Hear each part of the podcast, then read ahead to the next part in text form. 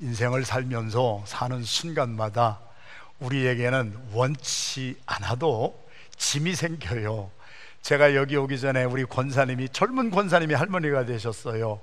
우리 교회에서 어릴 때부터 자라난 우리 딸이 이제 결혼해서 또 딸을 낳아서 제 방에 와서 금방 축복기도 받았어요.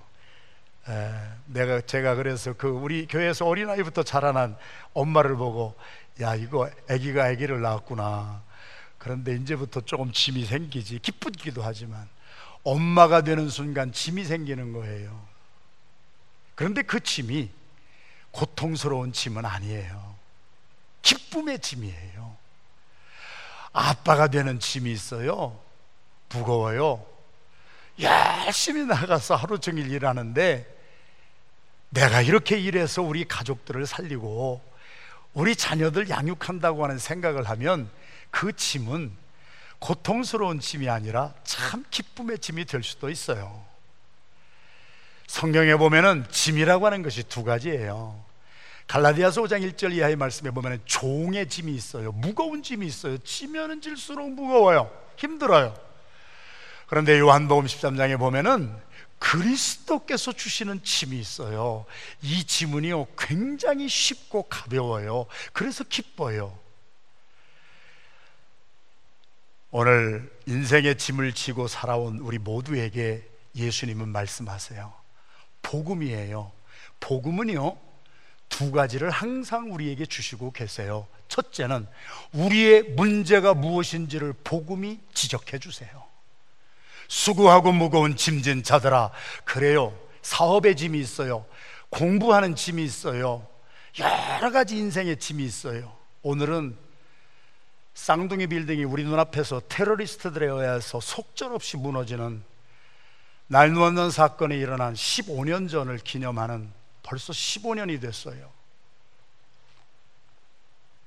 쌍둥이 빌딩 무너지기 전까지는 그런 염려 안 했는데요. 테러를 한 번 당하고 나니까 비행기 탈 때마다 불안하고요. 쓸데없는 짐이 또 하나씩 우리 모두에게 지어졌어요. 실컷 좋건. 저와 여러분들의 인생에는 내가 인정을 하고 싶건 실, 아, 인정을 하던 좌우지간 우리 모두에게는 지난 일주일 동안 해도 좋은 짐도 있지만 어려운 짐도 많이 있어요. 예수님은 우리의 비율을 맞추시는 분이 아니에요. 우리를 살리시기 위한 분이에요. 그래서 첫 아담은 하나님으로부터 성령을 받고 살림 받은 영이 되었지만 둘째 아담으로 오신 예수님은 우리를 살리시는 영이니라. 예수님은 어떻게 살려요? 저는 복잡한 기독교의 진리를 쉽게 풀어서 설명해 드리는 거예요. 의사 선생님은요, 간호사들은요, 살리는 분들이에요. 그런데 병원에 가면은요, 그분들이 우리 비유 맞추지 않아요. 여기가 아프신데요. 지적을 해줘요. 예수님도 그렇게 지적을 해주세요. 수고하고 무거운 짐진 자들아. 참 아파요. 많은 짐이 우리에게 있어요. 그런데 예수님의 말씀이 복음이고 기쁜 소식이 되는 것은 우리의 아픔을, 우리의 슬픔을, 우리의 짐을 지적만 해주는 것이 아니라 내게로 와라. 내가 너를 쉬게 하여 주리라. 내가 너를 고쳐 주리라. 주님은 우리의 문제만 지적하시는 분이 아니고 우리의 문제를 해결하시고 너무 어려워서 너무 힘들어서 쓰러지는 우리들에게 나한테 와. 내가 너를 쉬게 해줄게. 내가 고쳐줄게. 내가 너를 다시 살려줄게. 오늘 이 복음이 여러분 말씀을 듣는 심령에 살아나 여러분 한분한 분이 복음의 능력으로 살아나는 복된 시간 되기를 주님의 이름으로 축원합니다. 제가 안식달 중에 여러 군데 다니면서 집회를 했어요. 멀리 남미에 북쪽으로는 알라스카까지 갔는데 뭐 쉬는 것이 목사들에게는 말씀 전하는 것이 쉬는 것이지요. 이상해요. 저 같은 사람은 금방 다 죽어가도 강단에 올라가면 살아나. 그래서 주의 종들에게는 강단이 병원이에요.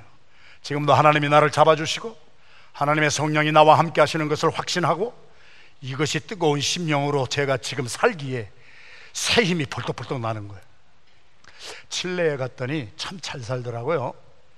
한 교회에 작년에도 집회 가고 이번에 2차 집회를 갔는데 처음 갔을 때는 잘 안 보이는데 이번에 두 번째로 갔더니 보이더라고 나라가 보이는데요. 대단히 잘 살아요. 남미 많은 나라가 있는데 그 중에서 제일 잘 사는 나라 중에 하나예요. King of Prussia Mall 세배 정도 크고 더 좋은 mall이 있더라고. 예, 입을 쭉 벌리시는 분이 있는데 파리 들어가요. 너무 벌리지 마. 그런 거 가지고 놀랐는데 이렇게 가다 보면은요 교회를 가는 길에 가난한 집 사람들이 살고 있는 동네가 있고 점점 점점 가면서 부자 동네로 들어가더라고요. 제가 관찰력이 있어요. 왜 그러냐면 제가 성씨가 호씨라 호기심이 많아가지고 그 호기심을 가지고 보니까 보이더라고. 가난한 동네를 가는데 특징이 뭔지 아세요? 지분 있는데 담장이 없어요. 조금 잘 사는 동네로 들어가면 갈수록 담이 처지기 시작하고 더 잘 사는 동네로 가니까 담이 높아지고 그 높아진 담에 병을 깨뜨려 가지고 촘촘히 다 박아놨어요. 거기서 조금 더 잘 사는 동네로 갔더니 병 위에다가 가시철망을 쫙 덮어놓고 진짜 부자 사는 동네를 갔더니요 가시철망 뒤에다가 전깃줄을 몇 급으로 딱 해놓고 전깃줄을 만지면은 감전에 서 죽는 사람들 그림을 쫙 붙여놨어. 여기 넘어오다가 이줄 만져서 감전되면 죽으니까 넘어오지 말라는 거예요.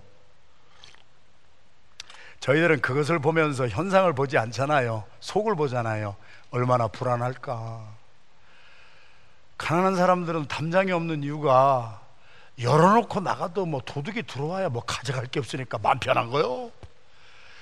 부자일수록 가진 것이 많을수록 지위가 높아질수록 교회에서 작은 목자 직분을 하나 맡을수록 직장에서 프로모션에 대해서 과장이 되고 침 팀장이 될수록 뭔가 나에게 좋은 것이 오면 올수록 우리의 짐은 더 무거워지는 거예요.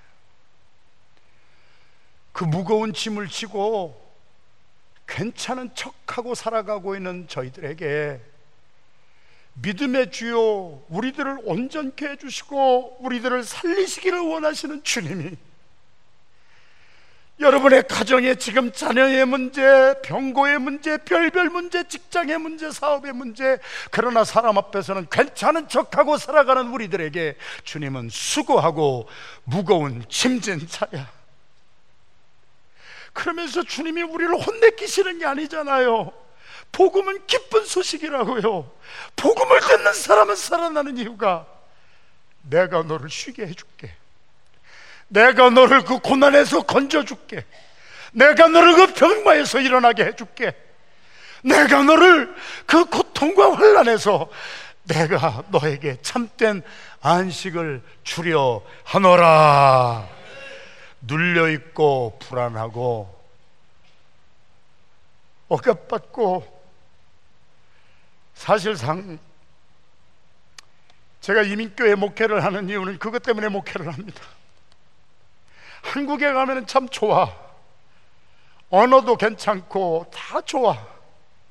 태평양 건너왔다는 거 하나 때문에 언어도 잘 안 통하고 문화도 모르고 다 배울 만큼 배우신 분들이고 다 인격 있을 만큼 있으신 분들인데 디아스포라의 삶이라고 하는 것 자체가 너무 힘들어. 오늘 저와 여러분들에게 주시는 주님의 음성이 나에게 주시는 음성으로 들리는 시간이 되기를 주님의 이름으로 축원합니다. 자, 저희들은 이제 우리의 삶의 현장에서부터 시작해서 수고하고 무거운 짐이 이런 것이 있다고 하는 것을 살펴봤지만 오늘 마태복음 11장에 나오는 예수님께서 수고하고 무거운 짐진 자야 할 때는 우리의 짐을 말하는 것이 아니었어요. 이제 성경 속으로 들어갑니다. 주 예수 그리스도의 말씀을 들었던 수고하고 무거운 짐진 자들은 두 그룹이 있었습니다. 첫째 그룹은 유대인들이라고 하는 그룹이었고, 둘째 그룹은 이방인들이라고 하는 그룹이었습니다. 그 두 그룹을 향하여 하나님은 수고하고 무거운 짐진 자들아. 자, 유대인이 수고하고 무거운 짐을 지었던 것이 무엇일까요? 로마서에 요즘에 새벽에 로마서 강해가 계속되는데 참 능력의 말씀을 제가 새벽 기도 시간에 받고 저 같은 무지하고 무능한 목사도 새 힘을 매일매일 얻으며 살아요. 살리는 것은 복음이에요. 할렐루야. 로마서에 보면 유대인의 나음이 무엇이뇨? 대한민국 사람도 잘난 사람이 많은데 왜 하나님께서 한국 사람을 택하지 아니하시고 이스라엘 사람을 택하시고 이스라엘 사람의 나음이 무엇이뇨? 다른 민족보다 더 복받았다고 하는 것이 무엇이뇨? 성경은 유대인의 나음은 하나님의 말씀을 위탁받은 것입니다. 그래서 하나님은요, 그게 하나님의 마음이에요. 그게 토기장의 마음이에요. 절대 주권의 선포해요. 하나님이 한국 사람을 택하는가, 이스라엘 사람을 택하는가 하는 것은 하나님에게만 속한 권리. 아무튼 하나님이 유대인을 택했어요. 그리고 그들에게 하나님의 말씀을, 이 율법의 말씀을 다 구약의 말씀을, 십계명의 말씀을 다 맡겨준 거예요. 맡긴 순간부터 짐이 된 거예요. 맡았으니까 잘 지켜야 될 거 아니에요. 그래가지고 열심히 지키느라고 땀을 흘리는 거예요. 그런데 무슨 일이 일어나느냐? 겉으로는 지키고 가리키는 것 같아요. 그래서 유대인들이 경문을 쓰고 막 손목과 막 기호를 쓰고 그래가지고 하나님의 말씀을 붙이고 다니면서 얼마나 잘 가르쳤는지 몰라요. 거짓말하지 마세요. 가늠하지 마세요. 살인하지 마세요. 그러면서 막 교사가 되고 선생이 되고 왜 맡았으니까 다른 민족은 없는 율법을 가지고 있으니까 그걸 가지고 막 가리키는 거예요. 그러니까 다른 사람이 보면 훌륭한 사람인 줄 알아요. 그런데 사도 바울이 그 유대인들을 향하여 수고하고 무거운 짐진 자들아, 어? 내가 왜 수고하고 무거운 짐을 졌게요? 유대인들이 반문하는 거예요. 사도 바울이 대답해 주는 거예요. 너는 율법을 가진 자로서 교사가 되고 스승이 되고 오늘부터 작년 영성훈련 하는데 교사 수련회 지난 목요일 날 저녁에 교사 수련회 했습니다. 야고보서 3장 1절을 펴놓고 교사 수련을 했습니다. 야고보서 3장 1절의 말씀이 뭡니까? 여러분들이요 교사 되려고 힘쓰지 마세요. 아, 기껏 작년 영성 훈련한다고 교사들을 불러 모아놓고 하지 말라고 하는 말씀을 우리가 읽어요. 왜 그래요? 교사 된 사람은 남을 가르쳤기 때문에 남을 가르치는 사람이 얼마나 가르치기 전에 내가 먼저 살아야 되는데 기도하세요 하려면은요 새벽 기도 나와서 자기가 기도하는 모습을 보이고 수요일 날 나와서 기도하고 금요일 날 나와서 찬양하고 하는 모습을 보여야 되는데 그거 못하는 사람이 얼마나 많아요. 하지 말라는 거예요. 너무 힘든다는 거예요. 교사가 그렇게 힘든 거예요. 율법을 맡았으면은 하나님이 사도 바울을 통하여서 하는 말씀이 너 남을 가르치는 교사라고 하면서 남한테는 거짓말하지 말아라, 가늠하지 말아라 하고 클래스 끝나면 뒤돌아가서 가면서 너는 도둑질하고 너는 가늠하고 너는 못된 짓을 골라 하는구나. 그러니 네 마음이 얼마나 무겁겠느냐. 네가 가리키는 것도 지키지 못하고 행하지 못하는데 너의 짐이 얼마나 쌓이겠느냐? 저한테 하시는 말씀으로 들리는 거예요. 제가 40여 년 동안 주의 종에 대해서 설교를 얼마나 많이 했을 것 같아요? 제가 세상에서 제일 무서운 게 하나 있어요. 마귀 할멈이 아니에요. 제가 제일 무서운 것은 제가 한 설교를 듣지 못하는 거예요. 왜 그럴까요? 제가 설교를 들으면 제가 성도들한테 기도하세요 하고 나는 기도 못할 때가 있는데 성도들한테 염려하고 걱정하지 마세요 하고 나는 염려하고 걱정할 때가 있는데 내가 가르치고 나서 내가 살지 못하는 것이 너무 많아서 아주 부끄럽고 창피해서 그것이 저에게는 무거운 짐이 되는 거예요. 유대인들이 왜 무거운 짐을 지고 살았는가? 예수님이 왜 유대인들을 보고 수고하고 굉장히 열심히는 하는데 너희들의 짐이 없어지지 아니하는구나. 그 이유를 아신 분은 아멘합니다. 깨달아졌잖아요. 교사 되고 스승 되고 목사 되고 한 사람들이 많이 가르치고 열심히 하는 수고는 있는데 아무리 수고를 해도요 나는 그렇게 못 살으니까 그거를 깨닫고 자꾸 짐이 더 무거워지는 거예요. 수고하고 무거운 짐진 자들의 첫 번째는 율법주의자들이었어 교권주의자들이었고 법을 가지고 사는 사람들이었어요. 자 그러면 옛날 2000년 전에만 그런 일이 있었나요? 지금 보세요 제가 여덟 개 잡지와 많은 미디어를 세상이 어떻게 돌아가느냐 보느라고 매주 스크랩을 하면서 살아가는데요. 한국에서 금방 날라온 뉴스를 어제 보니까 법을 가지고 판사하는 분들이 검사하는 분들이 도둑을 잡는 분들이 줄줄이 고랑차고 다 들어갔대. 성경에 예수님이 하신 말씀 그대로예요. 2000년 전에 있던 말씀이 오늘도 우리의 삶을 조명해주고 오늘도 우리의 삶을 고쳐줄 수 있는 이유는 2000년 전에 예수님이 말씀하실 당시와 그때 말씀을 들었던 사람이나 지금 우리가 개발이 된 줄 아세요? 우리가 진보가 된 줄 아세요? 우리가 2000년 전에 그 도둑 같은 사람들은 우리는 진보가 돼서 우리는 선량하게 사는 줄 아세요? 인간은 죄인이요 의인은 없나니 하나도 없느니라 3000년 전에 살던 사람이나 오늘을 사는 사람이나 IT와 기계 문명은 발달했을지 모르지만 똑같은 죄를 짓고 사는 거예요 그러니까 유대인들이 법을 가지고 자기는 가리키면서 자기는 뒤돌아서서 거짓말하고 하는 것처럼 판사들이 그것도 부장판사더라고. 그것도 부장검사들이라더라고. 그런 사람들이 남을 정지하고 감옥에 보내고 남을 판단하던 그 사람들이 판사석에서 딱 내려오면은 자기들끼리 잘 해 잡수셨더라고. 그들이 얼마나 삶이 무거웠을까요? 이해가 되신 분은 아멘 하십시다. 우리들이 얘기해요. 부모가 자식에게 너 이렇게 살아, 너 이렇게 그따 왜너 그따위 짓 하냐? 그만, 응, 그만해, 게임 좀 그만해. 그러고서 자기 방에 들어가서 지가 게임하고 있고.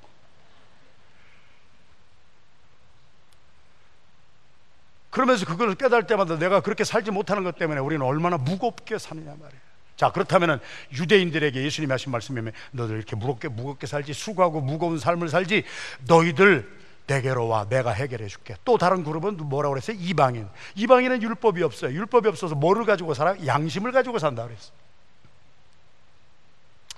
많은 사람들이 그래요 뭐 우리 이제 감출 것도 없고요 뭐 다른 거로 비유해서 말할 것도 없고 왜 세상에 사는 사람들이 오늘 이 시대에 사는 우리들을 향하여 기독교를 향하여서 개독교라고 합니까? 다 맞는 말은 아니지만 우리가 들어야 될 말씀이 있는 거예요.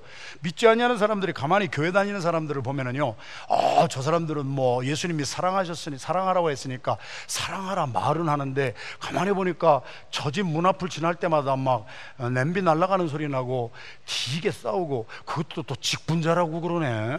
교회에서 중직을 맡았다는데 뭐 교회 가면 굉장히 뭐 경건한 것 같은데 와서 사는 거를 보면 엉망진창으로 살고 부부끼리 치고받고 싸우고 아, 자식들하고 막 그렇게 하고 살고 에이 나 교회 안 가. 너나 잘하세요.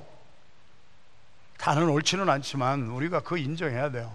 그들이 하는 말이 뭐예요? 그들의 어플로제트 그들의 변명이 뭐예요? 우리는 예수는 모르지만 예수 믿는 사람들보다 깨끗하게 살아요. 사실입니다. 반은 그것을 이방인들이 들고 나오는 거예요. 우리는 양심대로 살아 양심대로. 그래서 로마서에서는 이방인은 율법이 없지만 그 양심이 자기들의 법이 되어 자기의 양심대로 사는 거예요. 문제가 있어요. 양심을 가만히 들여다 봤어요. 저도 일주일 동안 이 말씀을 전하기 위해서 묵상하면서 여러분들 양심이 있으십니까? 대답도 못 하잖아. 우리가 양심이 있느냐고 질문 하나에 우리가 대답도 못하는 게 왜 그래요? 다 같이 따라합시다. 캥겨서 그렇습니다. 양심은 있는데 양심대로 살지 못하기 때문이에요. 또 어떤 사람은 사도 바울이 말한 그 사람들은 유대인의 율법을 가지고도 저렇게 엉망진창으로 사는데 우리는 양심대로 살아요. 그래? 네 양심이 너를 구원해 주더냐? 첫째, 우리도 못해요. 둘째, 양심이라고 하는 것을 저는 선교지에서 배웠어요. 선교지에 가면은요, 양심이라고 하는 것은 절대성이 없어요. 상대성이에요.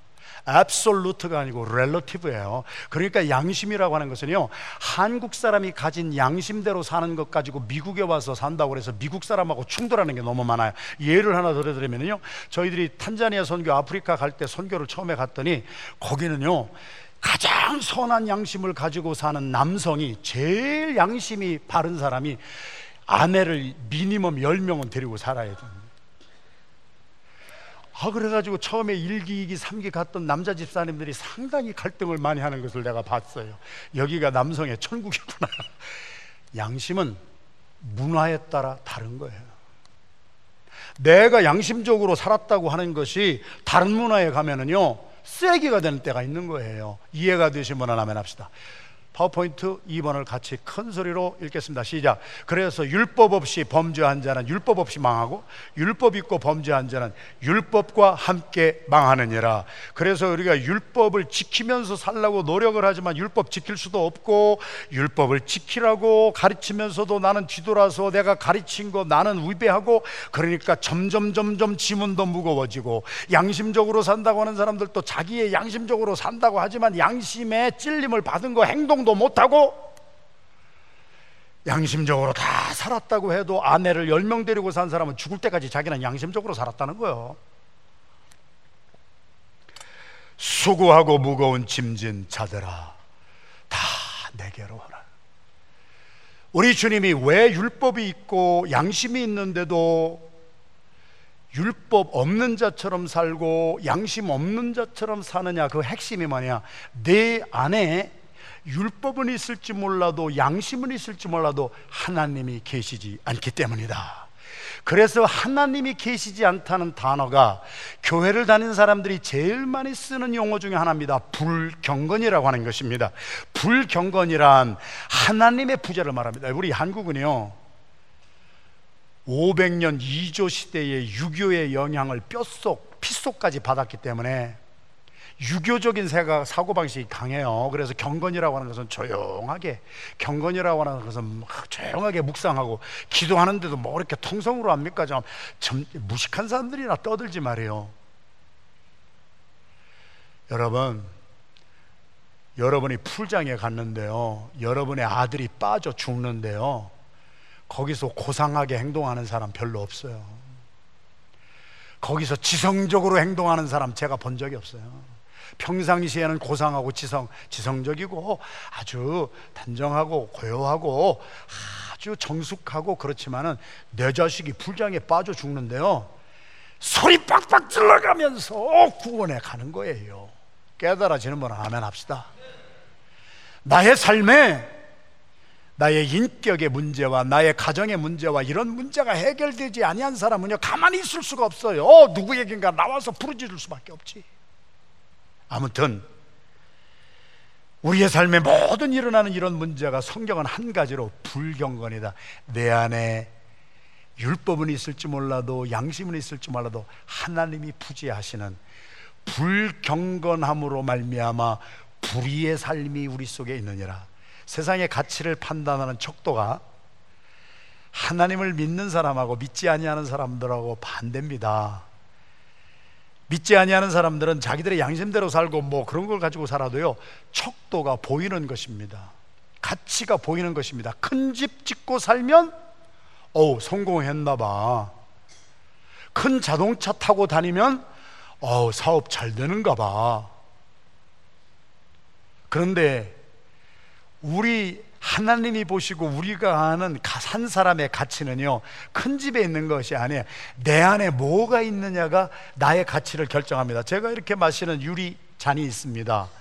유리 잔의 가치는 유리 잔에 있는 게 아니에요. 여기에 지금 속에 뭐가 담긴 게 있습니까? 그래서 이것을 무슨 그릇이라고 하죠? 네. 아, 우리 3분은 별로 반응이 없어요. 젊은이들이 많은데. 에, 이거는 유리 그릇이라고 하지 아니하고 유리 그릇인데 이 안에 물이 들어있기 때문에 물그릇이라고 하요. 그럼 여기에다가 조금 죄송하진 말이지만 똥을 담았다고 합시다. 그러면 이게 무슨 그릇이 되는 거야? 사람의 가치는 외형에 있는 것이 아니에요. 제가 농담으로 하는 게 아니고요. 하바드 나온 사람이나 허버드 나온 사람이나 80세 넘어가니까 똑같아지대 뭐. 서울대학교 나오신 분이나 서울에 있는 대학을 나온 분이나 80 넘어가니까 비슷한 공평하신 하나님이요. 그러나 80이 넘고 서울대학은 못 나오고 하버드를 못 나왔어도 그 사람 안에 예수 그리스도가 있으면 빛이 그 안에 있으면 나는 어둠이었지만 내 안에 내가 노력해서 빛이 된 것이 아니라 내 안에 빛 대신 예수님이 있기 때문에 너는 빛이 되었느니라. 내가 이 세상에 있는 냄새 나는 거 그런 거 가지고 내 속을 다 채워놨더니 너는 쓰레기 창고 같았는데 너는 우리 주 보배로우신 예수 그리스도를 내 안에 가짐으로 말미암아 너는 보배로운 사람이 되었느니라. 우리의 가치는 내면의 가치예요. 내 속에 예수님이 있으면 나는 빛이 된 거예요. 나는 보배를 가진 사람이 된 거예요. 나는 길이요 진리요 생명이라 하신 예수님이 내 안에 계시면 나의 삶에는 길이 열리고 나의 삶엔 진리로 착 안정이 되고 나의 삶에는 폭풍우를 만나도 이길 수 있는 생명이 나오는 줄로 믿습니다.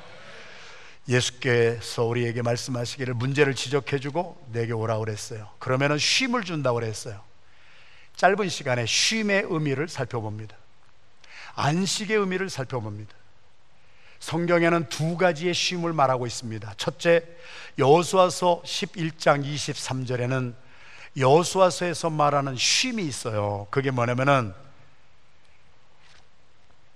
이스라엘 백성들이 하나님의 말씀을 순종해서 가나안 땅으로 착 가다가 불순종한 사람들은 다 망했어요. 못 들어갔어요. 그리고 순종한 여호수아와 갈렙만 다음 세대들을 이끌고 적과 꿀이라는 가나안 땅으로 갔어요. 거기에 가나안 칠족속이 얼마나 강했는지 몰라요. 막이 이스라엘 백성들은 막 목기 정도 무기를 가지고 있었다면 그들은 철기 문화를 가지고 있었던 사람이에요. 게임이 안 됐던 사람들이에요. 그런데 그 땅을 다 정복했어요. 이스라엘 백성이 정복했어요? 아니에요. 하나님이에요. 네가 나를 순종만 하면 이 땅을 너희에게 주리라. 그래서 여호수아가 순종만 했어요. 백성들이 순종만 했어요. 그랬더니 하나님께서 땅을 주셨어요. 땅을 다 나누어진 다음에 이스라엘 열두 지파에게 안식이 임하였느니라 쉼이 임하였느니라 여기서 땅의 의미가 뭐예요? 땅의 의미가 뭐예요? 아니 쳐다보지만 말고 집사님 대답을 좀 해달라는 거예요 여기서 땅이 뭐예요? 아 땅이 땅이지 뭐예요 땅은 우리가 살고 있는 기초를 말하는 것이고, 땅은 재산을 말하는 것이고, 땅은 물질을 말하는 것이고, 땅은 내가 먹고 살 수 있는 경작하고 목축할 수 있는 재산을 말하는 거예요. 하나님의 사랑은 햇세드를 통하여서 구약에 역사했는데, 자, 구약의 히브리어 한 가지 배웁시다. 햇세드. 하나님의 사랑이에요. 구약의 햇세드는 순종하는 자들에게 물질의 축복이 임했어요. 여러분의 삶에도 물질의 축복이 임하기를 주님의 이름으로 축원합니다. 물질이 목적은 아니지만 먹고 살 수 있는 근본이 있어야 되잖아요. 내 삶에 먹고 살 만한 땅이 주어지는 것은 내가 나를 순종하였기 때문이니라. 물론 예외는 있어요. 의롭게 순종한 사람에게도 하나님을 잘 믿는 사람에게도 재정적인 어려움 이 올 수가 많이 있어요. 그러나 저는 본론을 말하는 거예요. 원리를 말하는 거예요. 내가 순종하면 먹고 사는 것은 내가 너한테 다 공급해 줄게. 믿어지면 하면 합시다. 그 땅을 받고 난 다음에 안식이 있었다는 거예요. 2000년 전 얘기가 아니라 9월 6일 현재 한국일보 9월 6일자 A4면에 페펙스가 있는 워싱턴 근처에서 미국의 페어팩스면은 미국에서 최고 잘 사는 동네예요. 세금 제일 높고요. 자동차도 세금 내야 돼요. 제가 그 지역에 있는 교회들을 많이 집회를 가봐서 알잖아요. 거기에서 2016년 현재 1월 달부터 8월 말까지 자살한 한인의 수가 20명이 넘었습니다. 자살한 한인의 수가 20명이 넘었다고 하는 것이 신문에는 나오지만 저는 어떤 사람이 자살한 것까지 압니다. 시시껍질한 사람들이 아니에요. 사업 크게 하는 사람 몇 사람 자살했어요. 그래서 사업을 크게 하다가 사업이 딱 망했거든요. 여러분 사업하는 분들이요 굉장한 변수가 많습니다. 지금 이제 뉴욕은 조금 한숨을 쉬는 것 같은데 한진 해운이 뱅크럽 되면서 한진 해운 거기에 선박 수백 척 거기에 실려 있던 수많은 추석용품 물건들 그거 받아야 팔고 사는 한인들 상인들이요 줄줄이 다 도산하게 생겼어요. 그런데 어제 미국 정부가 개입하고 그래서 한진 해운 선박 압류는 하지 말아라. 빨리 물건 풀게 해라. 그래가지고 지금 이제 물건은 풀리니까 살게 되는데요. 사업하시는 분들이 그렇다니까요. 나는 열심히만 한다고 되는 게 아니에요. 그런 외적인 요건이 있어가지고 그게 딱 막히면 망하는 거예요. 하루아침에 그냥 망하는 거예요. 망했어요. 한 사업을 하고 뭐를 하다가 망할 수도 있는 거 아니에요. 그런데 거기에 망한 사람 가운데 두 부류로 나누는 거예요. 그 속에 하나님이 있고 예수 그리스도를 믿는 사람은요, 망하고 나서 폐업 감사 예배를 드리는 사람이 있고 망하고 나서 내 생명 끝났다고 해서 자살하는 사람이 나오는 거예요. 하나님이 부재하면은요 믿고 의지할 사람이 없으면은요 절체절명의 위기 속에 딱 빠지면은요 그 사람의 행동이 완전히 달라지는 거예요. 교회 왔다 갔다 하는 거 아무 사용함은 없어. 여러분의 삶의 주인은 예수님이십니까? 오늘날 가짜 복음이 가짜 복음이라고 하는데 가짜는 아니에요. 반복음이에요. 트렁케이트된 가스프레 반쪽짜리 가짜는 아니고 반쪽에 예수님 영접하세요. 복음을 전해요. 영접했습니까? 영접 기도합니다. 아, 당신은 구원받았습니다. 천국 갑니다. 그래서 구원파가 생기는 거야. 영접은 해놓고 세상의 주인은 아직도 난데 예수님 믿고 구원받았으니까 나는 천국 간다고 하는 나의 최면수를 걸어놓고 예수님이 정말 주인이라면 예수님께 순종해야 되는데 내가 싫던 좋던 예수님이 기뻐하시는 일을 해야 되는데 예수님에게 초점 맞추지 아니하고 제가 세 번 이번 주일에 계속되는 메시지입니다. 저도 몰라요. 제가 원고대로 설교하는 것이 아니라 하나님의 성령대로 설교를 하기 때문에 수요 예배, 금요 예배 오늘까지 계속되는 메시지가 뭐예요? 성경의 마태복음 6장에 너의 눈이 좋으면 내 온 인생이 밝을 것이고 너의 눈이 나쁘면 내 인생이 까맣게 되리라. 그래서 처음 보는 성경을 보는 사람들은 아이고 시력이 나쁜 사람은 이거 큰일 났구나. 그러면 저도 시력이 나쁜데 어떻게 해요? 거기서 내 눈이 좋으면 내 인생이 밝아질 것이다라는 말은 시력을 말하는 바라는 것이 아니라 내 눈이 바라보는 것이 싱글 포커스 예수님만 바라보면 너의 인생은 밝아질 것이니라. 내 눈이 나쁘면 시력이 나쁘다는 얘기가 아니라 내가 예수님도 바라봤다 세상에 나가서 저것도 바라봤다 왔다 갔다 하면 눈은 사팔뜨기가 돼버리고 내 인생은 어두워지리라. 깨달아지신 분 아멘 합시다. 예수 그리스도를 믿는다고 하면서 우리는 예수님께 순종도 안 하고 내 핑계 될 거 다 되고 나 이것 때문에 저것 때문에 뭐 때문에 뭐 때문에 뭐 때문에. 예수님이 우선순위가 절대 아니에요. 예수님이 절대 주인이 아니에요. 이것은 제가 여러분들을 책망하는 메시지예요. 회개하라는 메시지예요. 저는 여러분들의 비유를 맞추는 사람이 아니에요. 복음이 떨어지면은요 제가 의사 잘 만나서 살았어요. 청년의 때에 선교사님 그렇게 사시면 안 되는데요 밤 10시에 라면 두 개씩 끓여 먹고 12년을 사셨으면요 식도 암입니다. 저희 선교사님 그렇게 살면 안 돼요. 의사가 때려주고 싶을 정도로 미웠지만 그 의사가 나한테 책망한 말을 들었기 때문에 저는 100% 치료를 받은 거예요. 주님이 우리를 책망하시고 수고하고 무거운 짐진 자요. 그거 숨겨봤자 아무 소용없어요. 의사 앞에 가서 숨겨봤자 소용없어요 주님 앞에 내어놓으시는 시간이 되기를 주님의 이름으로 축원합니다. 그리고 예수 그리스도를 내가 정말 영접했다면 이론적으로 머리로 영접하고 예수하고 아무 관계없는 삶을 산다면요 여러분은 지옥에 떨어질 줄도 모르는 거예요. 목사가 그것을 보고 여러분 비유나 맞추고 있어야 되겠느냐고요. 빨리 돌아오기를 주님의 이름으로 축원합니다. 그 주님이 나의 정말 주인이라면 주인이 하시는 말씀을 종은 들어야 될 거 아니에요 살아야 될 거 아니에요. 싱글 포커스가 돼야 돼.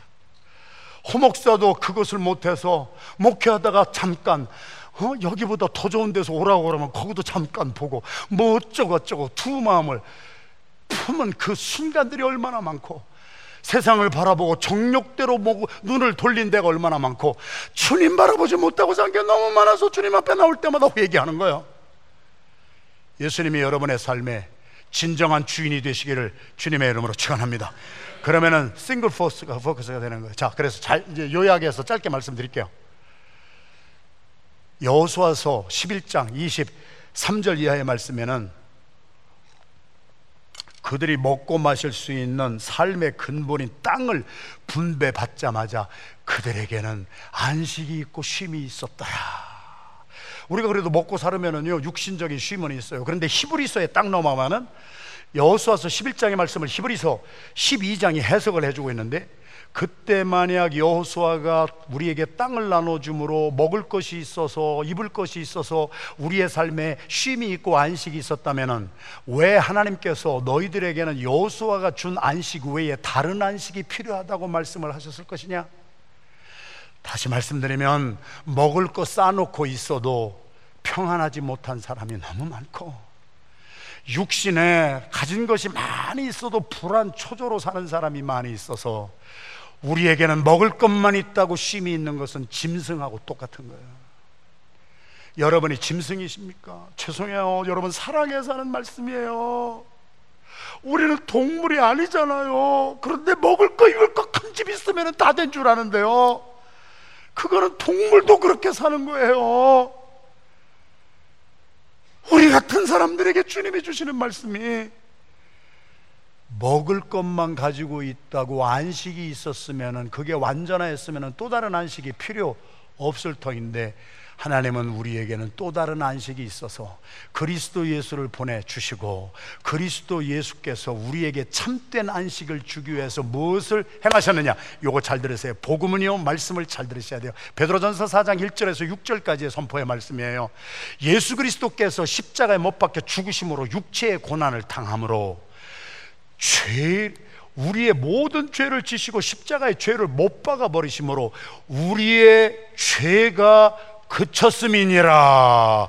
죄가 그칠 때 참된 안식이 오는 거예요. 바꾸어 말하면 내가 교회를 다니면서 예수를 믿노라 하면서 세상에 나가서 죄 질까 다 져버려 그냥. 솔직히. 정욕대로 다 살아. 우리의 영혼에 안식이 없어요. 참된 안식은 죄가 그쳐질 때에만 옵니다. 그 죄가 그쳐지는 비결은 십자가에 예수 그리스도 함께 나를 못 박는 것이기 때문에 오늘 11장 28절, 29절, 30절 본문의 말씀을 큰 소리로 읽겠습니다. 오늘 본문의 말씀 시작. 수고하고 무거운 짐진 자들아 다 내게로 오라. 내가 너희를 쉬게 하리라. 나는 마음이 온유하고 겸손하니 내게 배우라. 그리하면 너희 마음이 쉼을 얻으리니 이는 내 멍에는 쉽고 내 짐은 가벼움이니라. 그래서요 우리 같은 수고하고 무거운 짐진 자들을 다 예수님이 부르셔서 내 멍에를 좀 메거라. 내 멍에를 매 십자가를 매라는 거요. 십자가는 겉으로 볼때 아주 무겁고 그런 것 같지만 굉장히 쉬워. 왜 그러냐면 내가 너의 죄를 다 가지고 십자가상에서 육체의 고난을 당하여 너의 죄를 다 죽어버렸기 때문에 십자가에 나의 죄와 나의 옛사람을 예수 그리스도와 함께 못 박아 버려 죽는 사람에게는 죄가 그쳐지고 죄가 그쳐짐으로 너희에게 진정한 안식과 쉼이 있게 되리라. 예수 믿고 살면서 호목사도 죄를 지을 때가 많이 있고 그때마다 평안이 없고 그때마다 나의 삶에는 쉼이 없는 거예요. 사랑하시는 성도 여러분, 제가 존경하는 우리 교수가 한 분 있는데 콜롬비아에서 지금 목사님들을 기르키시는 월터 무르그만이라고 하는 우리 구약의 유명한 학자입니다. 그분이 최근에 쓴 책이 다 같이 한번 읽어봅시다. 안식일은 저항이다. 쉼이라고 하는 것은 저항이라는 거예요. 자, 쉽게 설명해 드릴게요. 현대인의 병은 뭐냐? 쉬지를 못해. 현대인의 병은 불안해 가지고 불안을 가지고 일주일 동안 사는 거예요. 사업에 대한 불안, 가정에 대한 불안, 뭐 여러분 it. 두 번째는 회사에 나가면 상사 눈치 봐야지 교회 나오면 작은 목자들은 교구장 눈치 봐야지 교구장들은 목사 눈치 봐야지 자 그래가지고 쉬지 못하고 열심히. 그리고 배타주의. 요즘의 세상은 통합주의가 아닙니다. 여러분 미국도 지금 난리예요. 나라를 위해서 기도해야 돼요. 이제는 연합하자고 하는 거. 그래서 미국이 옛날에는 전 세계 경찰이라 소리를 들으면서도 자 이렇게 나가는데 지금은 야 이민자도 받지 말고 우리끼리만 잘 먹고 잘 살자. 유럽이 브렉시트 하면서 영국 같은 나라가요. 우리만 잘 먹고 잘 살아야지 이민자 받았다는 큰일이다. 지금 세대가 이래요. 이런 것들이 물밀듯이 밀려와서 우리 모든 인생에는 쉼이 없어요. 거기다가 우리 모두가 과중한 일을 가지고 있어요. 목사도 과중한 일, 여러분 일. 그래서 타락한 인생에게 나타나는 것이 쉬지 못하고 끊임없이 새벽부터 밤까지 가장 질주하는 인생이란 말이에요. 하나님이 왜 안식일을 지켜라. 오늘의 주일이지만 왜 쉬어라. 이것은 세상의 물결에 대한 하나님의 저항이란 말이에요. 그런데 그 쉼이 월터 브루그만도 지적을 해주지 못했지만 저는 그 책을 읽으면서 아, 이렇게 유명한 학자가 내 얘기를 좀 듣지. 그래서 내가 책을 빨리 써야 돼. 진정한 쉼은 베드로전서 4장 1절에서 6절이에요. 십자가에 못 박혀 죽은 예수 그리스도가 우리의 죄를 다 짊어지시고 죽음으로 말미암아 죄가 그쳐짐으로 예수께서 죽으신 그 십자가에 우리도 금멍에를 메고 금멍에는 쉽고 가벼워. 왜 예수님이 다 죽어 주셨기 때문에. 그래서 예수님께 나가서 예수님 앞에 다 내려놓으면은 우리의 삶에도 그리스도와 함께 죽은 자는 그리스도와 함께 죄가 그쳐지느니라.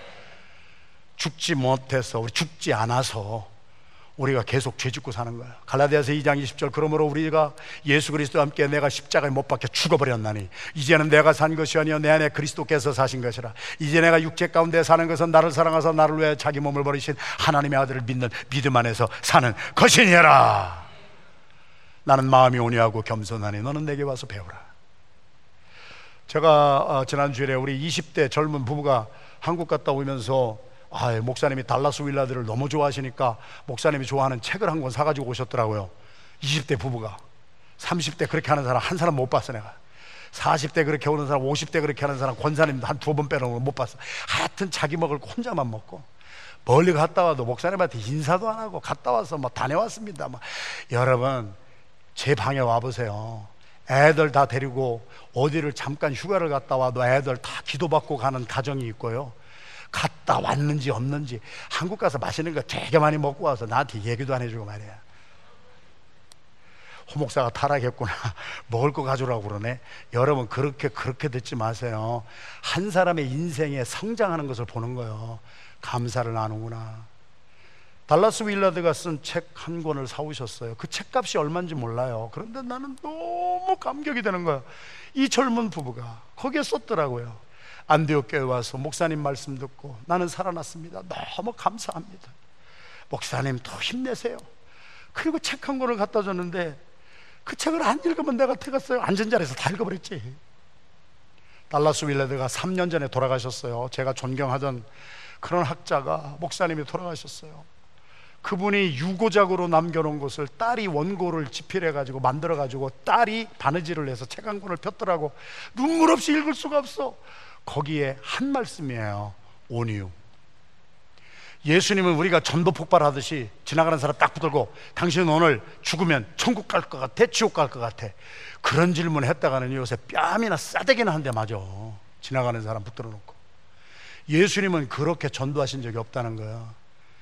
예수님은 온유함으로 하셨다는 거예요. 그래서 예수님은 다른 사람 죄 짓는 사람 뺨을 때리지 아니하고 당신이 십자가에 죽어 주심으로 교회에서 제일 큰 사람은 죽을 줄 아는 사람입니다. 아멘 소리가 하나도 안 나왔다는 이유는 죽은 사람이 아무도 없다는 얘기예요. 어제 이종숙 권사님 구순 잔치했습니다. 우리 권사님들하고 다 같이 가서 축하해 드렸습니다. 사위하고 딸이 왔습니다. 그 사위가요, 우리 교회 교육부 기본을 다 마련해 놓고 직장이 워싱턴으로 옮기면서 갔던 사람인데 집사님이죠. 누구라고 제가 얘기는 안 하지만 그 집사님이 지금 50이 넘었습니다. 둘이 식사를 하면서 그 집사님이 그래요. 목사님, 내가 안디옥교회 교육부장 하면서 차세대 교육부 다 할 때 목사님 딜이 받고 목사님한테 막 화도 내고 막 50이 넘으니까 부끄러워서 옛날 일이 너무 부끄러워서. 신앙생활 하는 것이 50이 넘으니까 하는 일이 뭐냐? 십자가에 나를 죽여버리는 것밖에 없더라고. 내가 죽으니까요. 별별 좋은 일들이 다 납디다. 내가 젊었을 때 죽지 못해가지고 목사님 하는 거 삐딱하게 보고 요새도 그렇게 보는 사람이 세 명 있어 우리 교회에. 이렇게 지나가다 보면 흰자이만 딱딱 보여 아주 째리보느라고 근데 제가 그런 사람 봐도요 화가 안 나요. 그 사람 한 30년 걸려야 돼요. 나는 알아요. 그 사람 30년 걸려야 돼 그 나이에 그 정도 나오는 것은요 그래도 괜찮아. 그 나이에 여러분 교회 나오고 우리 교회 20대 30대 나오고요. 평생 대학 하는데요 자원하는 여자 집사님들이 다섯 명이라도 나왔다는 것은 기적이요. 다른 데는 그것도 안 나와. 좋은 교회 우리 교회. 좋은 성도들 우리 교회 성도들. 할렐루야. 옆에 있는 분 바라보고 참 좋게 생겼어요 그러나 속으로는 디리디리하지 우리가. 죽지 않으면은요 남 이상한 거 보이고요. 죽지 않으면은 무겁고요 짐이 더해요. 베드로전서 4장 1절에서 6절 예수 그리스도께서 우리의 모든 죄를 지시고 십자가에 못 박혀 죽어 주심으로 죄가 그 쳐버렸어요. 예수님과 함께 십자가 못 박아 죽는 사람은요 죄가 끊어집니다. 죄를 이길 수 있는 능력이 거기서 나옵니다. 학문에서 나오는 거 아니고요, 경험에서 나오는 거 아니고요, 젊기 때문에 나오는 거 아니고요. 젊은 20대 청년도요 예수와 함께 십자가에 죽어버리면은요 죄의 유혹을 이길 수 있는 능력을 가지고 살 줄로 믿습니다. 그래서 우리의 모든 죄짐을 지고 이제는 주님 앞에 다 내려놓으시고 수고하고 무거운 짐진 자들아 내게로 와라 내가 너희를 쉬게 하리라. 할렐루야! 6.25 때 한 가정이 함경북도에서부터 피난을 오다가 아내가 죽고 자식 둘하고 그 짐을 다 아버지가 혼자 짊어지고 전라도 지역을 막 가는데 너무 거기까지 왔는데 힘이 드는 거예요. 무거운 거예요. 그런데 미군이 트럭이 가다가요. 아, 뭐라고 말하고 영어로 하는데 가만히 보니까 타라는 얘기 같아요. 그래서 탔어요. 트럭 뒤에. 그래가지고 아, 너무 고맙다. 근데 미군이 1등명인지 2등명인지 그 사람 가족을 태우고 가다가 백밀러로 보니까 그 아버지가 지게를 안 내려놓는 거예요. 그래가지고 가서 왜 지게를 내려놓으라고 이제 어떻게서 통역을 해서 했더니 아이고 태워주신 것만 해도 감사해 죽겠는데 무슨 염치가 있어서 짐을 내려놔요. 그래가지고 트럭 뒤에서 그냥 짐을 지고 있는 거예요. 제가 그 사람 6.25 때 얘기하는 거 아니에요. 여러분들 얘기하는 거 지금. 교회까지 나와서 예수 믿고 찬송하고 예배드리고 참 좋아 죽겠는데 감사한데 어떻게 와서 내 짐을 또 내려놔요. 무한하게 미안하게. 수고하고 무거운 짐진 자들아 진짜 왔으면 나를 주인으로 진짜 한번 믿고 내려놔 봤냐? 우리 내려놔 본 적이 없어요. 그리고 여러분 진짜 순종해 보셨어요? 헬세대의 사랑 지금도 역사합니다. 그렇게 순종하면은요 하나님이 땅도 주시고 물질의 축복도 주세요. 순종 안 하니까 내 멋대로 살으니까 어디서 삐딱 하니까 하나님이 이만큼 가지고 있다가도 팍 다른 길로 가버리지. 단서는 달았어요 제가. 잘 순종하는데도 고통 겪는 의로운 엽 같은 사람도 있어요. 그러나 원리를 말하는 거예요. 오늘 저와 여러분들을 초청해 주시는 온전케 하시는 예수 그리스도 앞에 나의 개인의 짐도 교회의 짐도 제가 왜 이렇게 팔팔하게 사는 줄 아세요? 제가 돈이 있어서 그러는 줄 아세요? 교회가 평안해서 그러는 줄 아세요? 교회가 아무 문제도 없어서 그러는 줄 아세요? 교회가 좀 문제가 생겼다고 난리 치는 사람들도 얼마나 많은데 그래도 저는 아주 요동도 하지 않잖아요. 그게 호목사에게서 나오는 줄 아세요? 내 안에 계신 주님이 계시기에 주님, 담임 목사님은 주님이 하시는 거지. 나는 부목사니까 주님이 다 하세요. 그러면 주님이 다 걷어가 주시고 저는 맨날 룰루랄라 행복하게 살겠어요. 할렐루야. 맡긴 자에게 주시는 것은 평강입니다. 다 같이 고개 숙이시고 눈 감으시고 묵상기도 합니다. 여러분에게 있어서 예수님은 누구십니까? 일주일에 한 번 와서 찬송하고 의미도 없고 나하고 아무 관계도 없고 말씀 들어봤자 안디옥 교회 와서 수년 동안 말씀을 듣는데도 말씀대로 행하는 거 하나도 없고 순종하는 거 하나도 없고 내 멋대로 살고 빨리 고치세요. 빨리 고치세요. 예수님이 여러분의 주인이시라면 주인 된 예수님에게 순종하세요.